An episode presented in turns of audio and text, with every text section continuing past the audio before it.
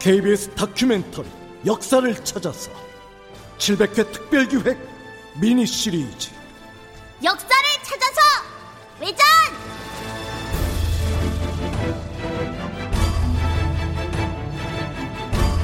제5부. 역사 속 외척들과의 집중 토론. 외척이 외척을 논하다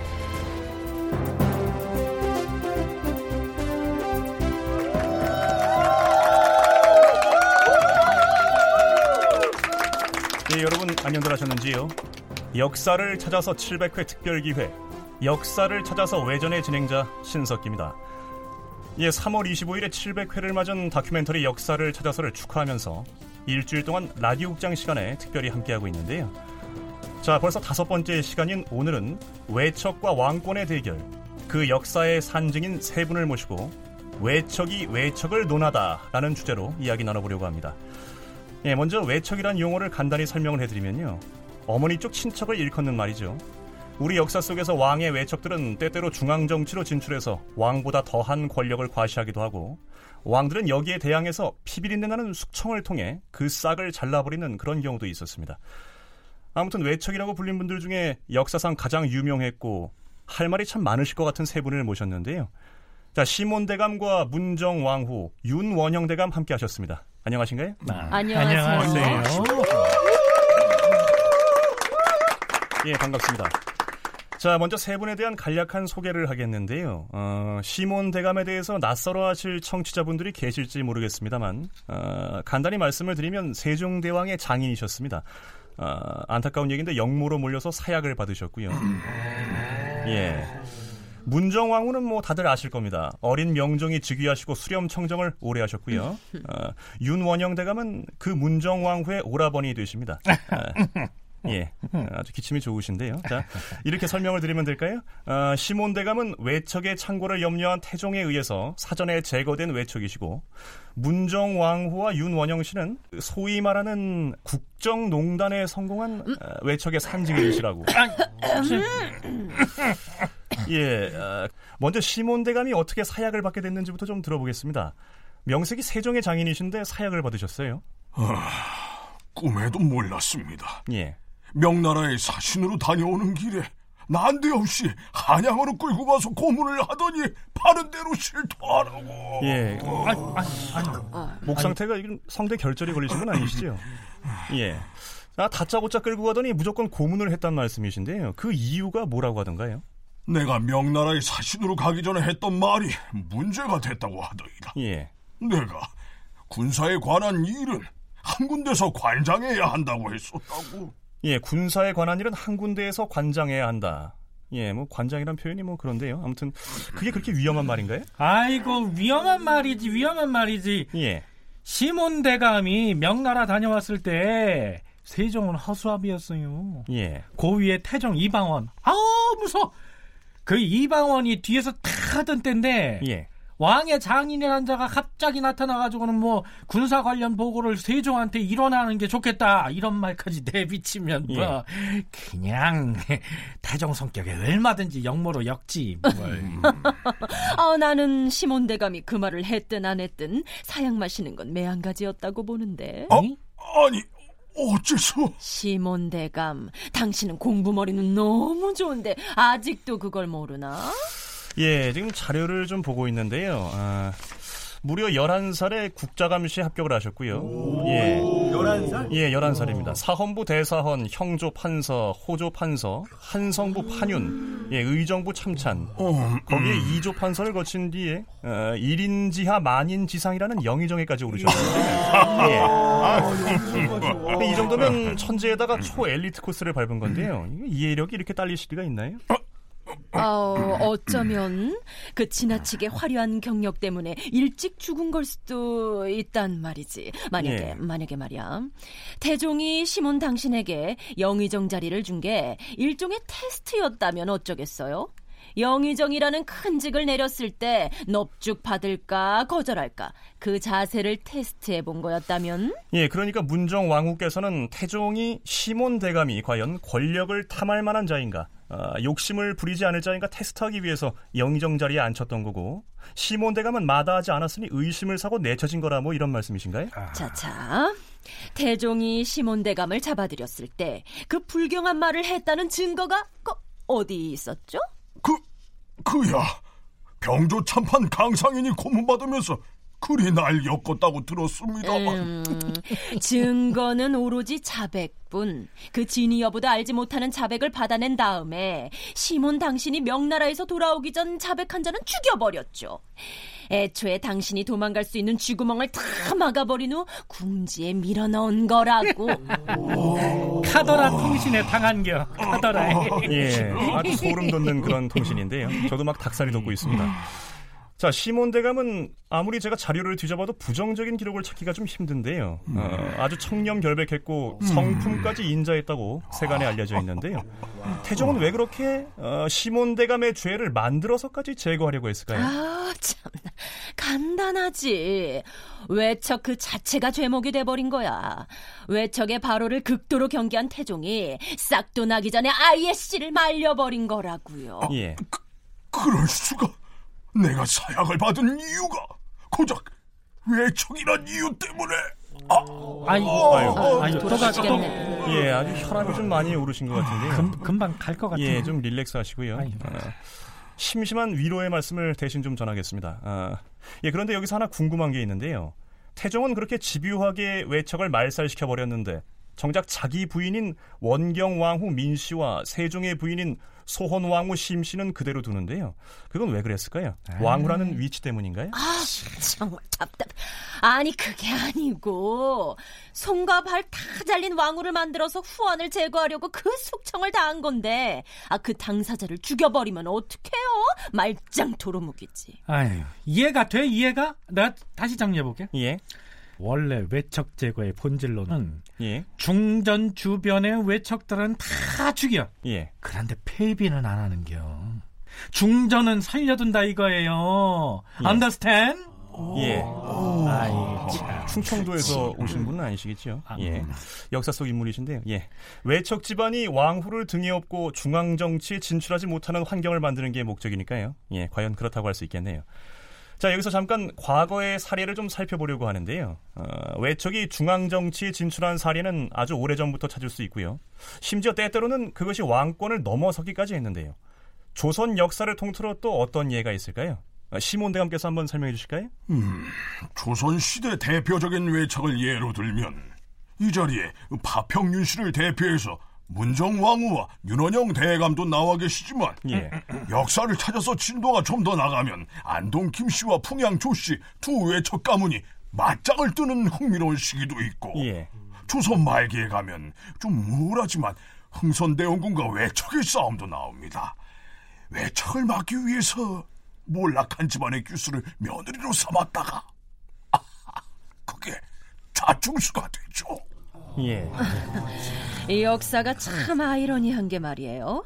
태종에 의해서 숙청당한 여흥민 씨 집안이 조선의 역사 말기에도 등장을 해요. 흥성대원군과 대결한 명성황후가 여흥민 씨 사람이니까 아, 조선의 외청 역사는 여흥민 씨가 열고 닫는다거나 할까? 예, 아주 여흥이 많은 집안이었던 것 같은데요. 예, 아유, 정말. 아주 흥미진진한 얘기입니다. 예, 예, 농담이겠고요. 아이고. 자, 이제 다시 한번 얘기로 돌아와 봐서요. 멀리 삼국 시대까지 거슬러 올라가면 어떤가요? 그때도 외척이 창궐한 때가 있었나요? 물론이죠. 외척의 역사는 유장합니다. 예, 예를 들어 을파소라는 명재상이 있었던 고구려 제9대 고구천왕 때에는 연나부라는 강력한 부족이 계속해서 왕비를 배출하던 때인데 예, 왕비의 친척인 좌가려가 외척들을 이끌고 반란을 일으키지만 예. 결국 고국천왕에게 진압당하는 일도 있었고요. 백제 22대 왕인 문주왕 때는 강력한 외척 세력인 해씨 집안의 해구에게 왕이 죽음을 당합니다. 아니, 예. 죽음을 당했어? 그 삼국사기 백제 봉기에서는 이 상황을 이렇게 표현하고 있습니다. 예, 문주왕 3년 5월 검은 용이 웅진에 나타났다. 예. 여기서 검은 용이란 왕을 위협하는 세력. 그러니까 외척이라고도 볼 수 있겠습니다. 예, 이거 뭐 폐병 걸리신 건 아니시죠? 예. 아이고 힘들어. 숨이 넘어갈까 제가 걱정이 되는데 토론하다가 숨이 넘어가는 경우는 없었습니다. 예. 자, 군대를 일으켜서 반란을 하는 것도 모자라 왕을 살해한 역사가 엄연히 있었으니까요. 태종 이방원이 왜 그렇게 피바람을 일으키면서까지 외척의 싹을 잘라버리려 했는지 이해가 전혀 안 가는 것도 아니군요. 근데 제 서회장만 예? 뭐니 뭐니 해도 외척 세력의 최고 황금기는요. 고려 중기 그 인주이 씨가 왕실을 주름 잡을 때요. 예. 모든 외척들의 워너비 나는 이자겸 형님 그, 그 양반이 세상에서 가장 부럽더라고. 예, 말씀하신 이자겸님은 외척 특집에 불러서도 하실 말씀이 많았을 텐데요. 이미 간신 특집에 출연을 하셔서요. 아, 예. 아 형님 참. 예, 그렇습니다. 아무튼 확실히 차원이 다르다고 할까요? 왕이 사위면서 손자였다고 하던가요? 이게 좀 아직도 헷갈리는데요. 또 한창 때는 왕을 손가락으로 손짓을 해서 불렀다고 하니까요. 그 무슨 불경아! 유교 사회인 조선에서는 아무리 외척의 특세해도 불가능한 일이지요. 아이고, 아이고, 아이고 예. 그렇게 흥분하지 마요. 고려라서 음. 가능한 일이었어. 고려라서 예. 조선시대 때 그랬다가는 진작에 뒤집어졌을까. 예. 외척 정치에도요 예. 명분 갖고 하는 거예요, 명분. 그렇죠. 예, 많은 음. 걸 고려해야 되는 그런 부분이 맞아요, 있죠. 맞아요. 예. 그렇게 말씀하시니까 좀 조심스러운데요. 아, 이런 질문을 좀 드려야겠습니다. 문정왕후와 윤원형 대감께서는 어떤 명분을 가지고 어, 국정농단을 하신 건지요? 국정 국정농단이라니 아니 모든 것은 수렴청정에서 시작됐다는 거 몰라요? 왕이 너무 어리니까 수렴을 들이우고 그 뒤에 내가 앉아서 왕권이 안정되기까지 케어를 해주겠다는 그런 그 선의에서 시작된 거지. 예. 아, 조선 역사를 통틀어서 수렴 청정은 7번 있었고요. 어, 성종이 11살에 즉위하고 정의 왕후가 나섰던 게 바로 제1호 수렴 청정입니다. 문정 왕후가 제2호 수렴 청정 되시고요. 여기서 좀 이렇게 얘기해야 될 것 같은데요. 그런데 말입니다. 정의 왕후가 하셨던 수렴 청정하고 문정 왕후가 하셨던 수렴 청정은 평가가 많이 달라서 말입니다. 뭐 라고요? 아 지들이 뭘 한다고? 아 근거가 뭔데? 그게 일단 명종실록 총서의 평가만 놓고 봐도 예, 그렇게 근거가 있는데요. 제가 한번 읽어보겠습니다. 명종이 어린 나이로 왕위에 올라 대비가 청정을 하게 되었으므로 정치가 외가에 의해 좌우되었다. 그리하여 묻 간사한 자들이 득세하는 바람에 선량한 신하들이 많이 귀양 가고 또는 살해되었으므로 임금의 형세는 외롭고 위태로웠다. 나중에 친정을 한 뒤에도 오히려 외척을 믿고 환관을 가까이하여 정치가 날로 문란해졌다. 나 참나 안에 기가 막혀서 어우 더워. 예, 저기 이뿐만이 아닌데요. 또 사관의 평중에 이런 대목도 있습니다.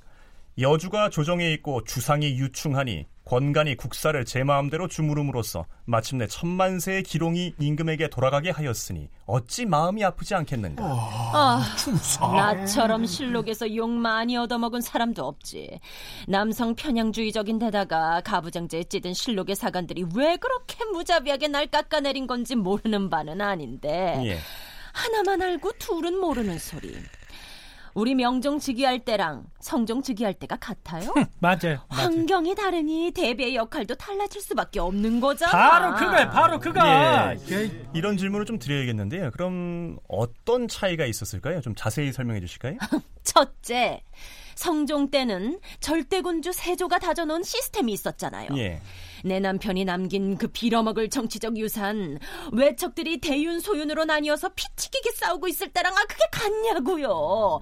먹느냐 먹히느냐 일촉즉발의 상황에서 내가 독해지지 않으면 우리 명종이가 충종반정 일어났을 때처럼 당할 수도 있는 건데. 거기다가 거기다가 이 명종 즉위 당시가 워낙 정치적으로 혼란기였어. 예. 그래갖고 대비께서 더 적극적으로 관여할 수밖에 없었던 거예요. 예.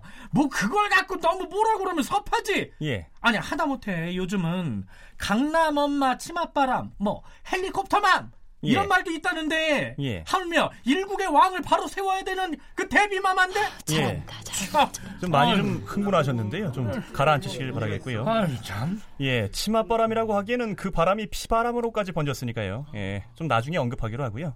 저 두 번째는 뭔가요? 성종 즉위 때는 한명회가 건재했다는 거죠. 예, 한 명의 한 사람만 잡으면 안정적인 국정 운영이 담보되는 거니까. 아, 까놓고 말해서 정의왕후가 그걸 노리고 왕승계 서열 1위, 서열 2위 다 제쳐두고 한 명의 사위인 찰상군이 보위를 이어받게 한 거, 어, 아니에요. 예, 그럼 성종 즉위 때는 권신 한 명에 한 명만 잡으면 국정 안정은 따놓은 당상이었다 이런 건가요? 우리 때도 뭐 자칭 자칭 한 명회가 있긴 있었지. 예. 자칭이라서 문제지. 대, 감그 이야기라면 꺼내지도 마세요. 예. 그렇다면 혹시 명종이 즉위하시고 나서 팽당한 윤원로 대감을 말씀하시는 건가요? 윤원로 대감은 윤원영 대감과 소윤 그룹을 이끌어 오신 핵심 측근인데요. 해남으로 유배가 있다가 사약까지 받았습니다. 어, 거기엔 어떤 정치적인 계산이 있었던 건지요? 윤월로 대감이 왜 제거되었냐면요. 그 형님은 말이죠. 말이 너무 많았어요. 멋있다, 멋있다. 말이 많아서 죽었다. 어떤 말들을 하셨나요? 실언이 한 3종 세트, 한 5종 세트 되나? 예. 내가 첫 번째가요. 내가 한 명이다. 예. 내 쪽에 붙지 않으면 사륙을 해버릴 테다. 어? 두 번째가 내가 특사를 하면 대윤의 수장 유님은 그냥 죽여버릴게요. 그리고 세 번째가 예. 인종이 우매하다. 하루 빨리 죽어야 할 텐데. 어, 아무튼 그 인간이 새치혀로 우리 집안을 통으로 날려먹을 뻔한 적이 한두 번이 아니라니까. 예.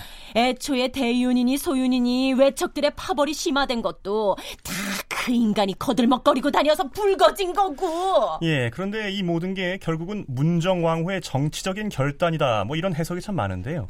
문정왕후 입장에서는 왕권을 잘 보존해서 명종에게 이양하려면 자신이 잘 컨트롤할 수 있는 정치적인 파트너를 골라야 하는 거고 오빠인 윤원로보다는 아무래도 동생인 윤원형이 더 낫기 때문에 뭐 그런 얘기. 아마 그나마 그나마 원영이가 아주 쪼, 조금 나을 거란 판단에 초이스한 거죠. 그랬는데 원영이도 막판에 정난정인지 뭔지 아는 년이랑 붙어가지고 아주 삼류 멜로 영화를 찍다만 아주 그냥 아이고 아유 아이고 내 팔자야 아이고 내가 사람 지질이 또 없어 내가 아, 좀 민망하네. 예, 뭐 예나 지금이나 정치인은 혀로 흥하고 혀로 망하는 경우가 참 많은 것 같습니다. 아, 아까도 잠깐 언급을 하셨지만 명종 즉위할 때가 외척 파벌 대윤과 소윤이 충돌하는 정치적 혼란기였기에 반대편 외척 세력인 대윤파를 제거하기 위해서 한바탕 피바람을 몰고 오십니다. 이른바 을사사화가 시작되는 건데요. 이때 조작을 해낸 게 바로 편지 조작 사건이었죠. 어, 어떤 내용의 편지를 조작했단 말입니까? 예, 선대 왕이었던 인종의 외숙인 유님이 인종의 비인 인성 왕후에게 명종을 쫓아내고 봉성군을 왕위에 앉히는 문제를 의논했다는 그런 내용인데요. 유님이 인성 왕후와 주고받았다는 이 편지를 예, 사실은 윤원영 대감이 조작한 거라는 설들이 많아서 말입니다. 봉성군이라면 명종의 배다른 동생 말입니까? 예, 그렇습니다. 윤원영 대감! 영모를 조작했다는 게 사실입니까? 아, 나 순진하게 왜 이러시나. 뭐 굳이 말하자면 시나리오는 내가 짜고 뭐 연출은 우리 누님이 하신 거지.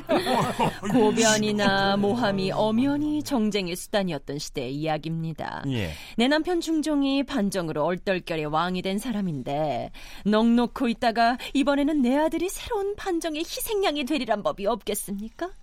조선 초기 태종이 몸소 보여주신 숙청의 정석을 보고 배운 것이지요. 예, 시몬 대감께서는 비록 태종 때 외척이라는 이유 하나만으로 억울한 죽임을 당했지만 외척이 바로해서 국정이 혼란을 겪었던 시기를 보면 외척의 정치 참여를 극도로 경계한 태종의 자세가 그렇게 틀리지만은 않았다는 그런 생각도 드는데요. 혼란스럽습니다. 저는 처음부터 조선 왕조의 희생양이 될 운명이었던 것인지. 아, 참. 예, 너무 상심하지 마시고요. 어쨌든 친인척 관계나 또는 친분 관계를 등에 업고 국정을 농단하는 역사는 다시는 되풀이되면 안 되겠습니다. 자, 오늘은 여기까지 말씀드리죠. 역사를 찾아서 700회 특별 기획, 역사를 찾아서 외전. 저는 진행자 신석기였습니다. 저희는 내일도 최선을 다하겠습니다. 고맙습니다.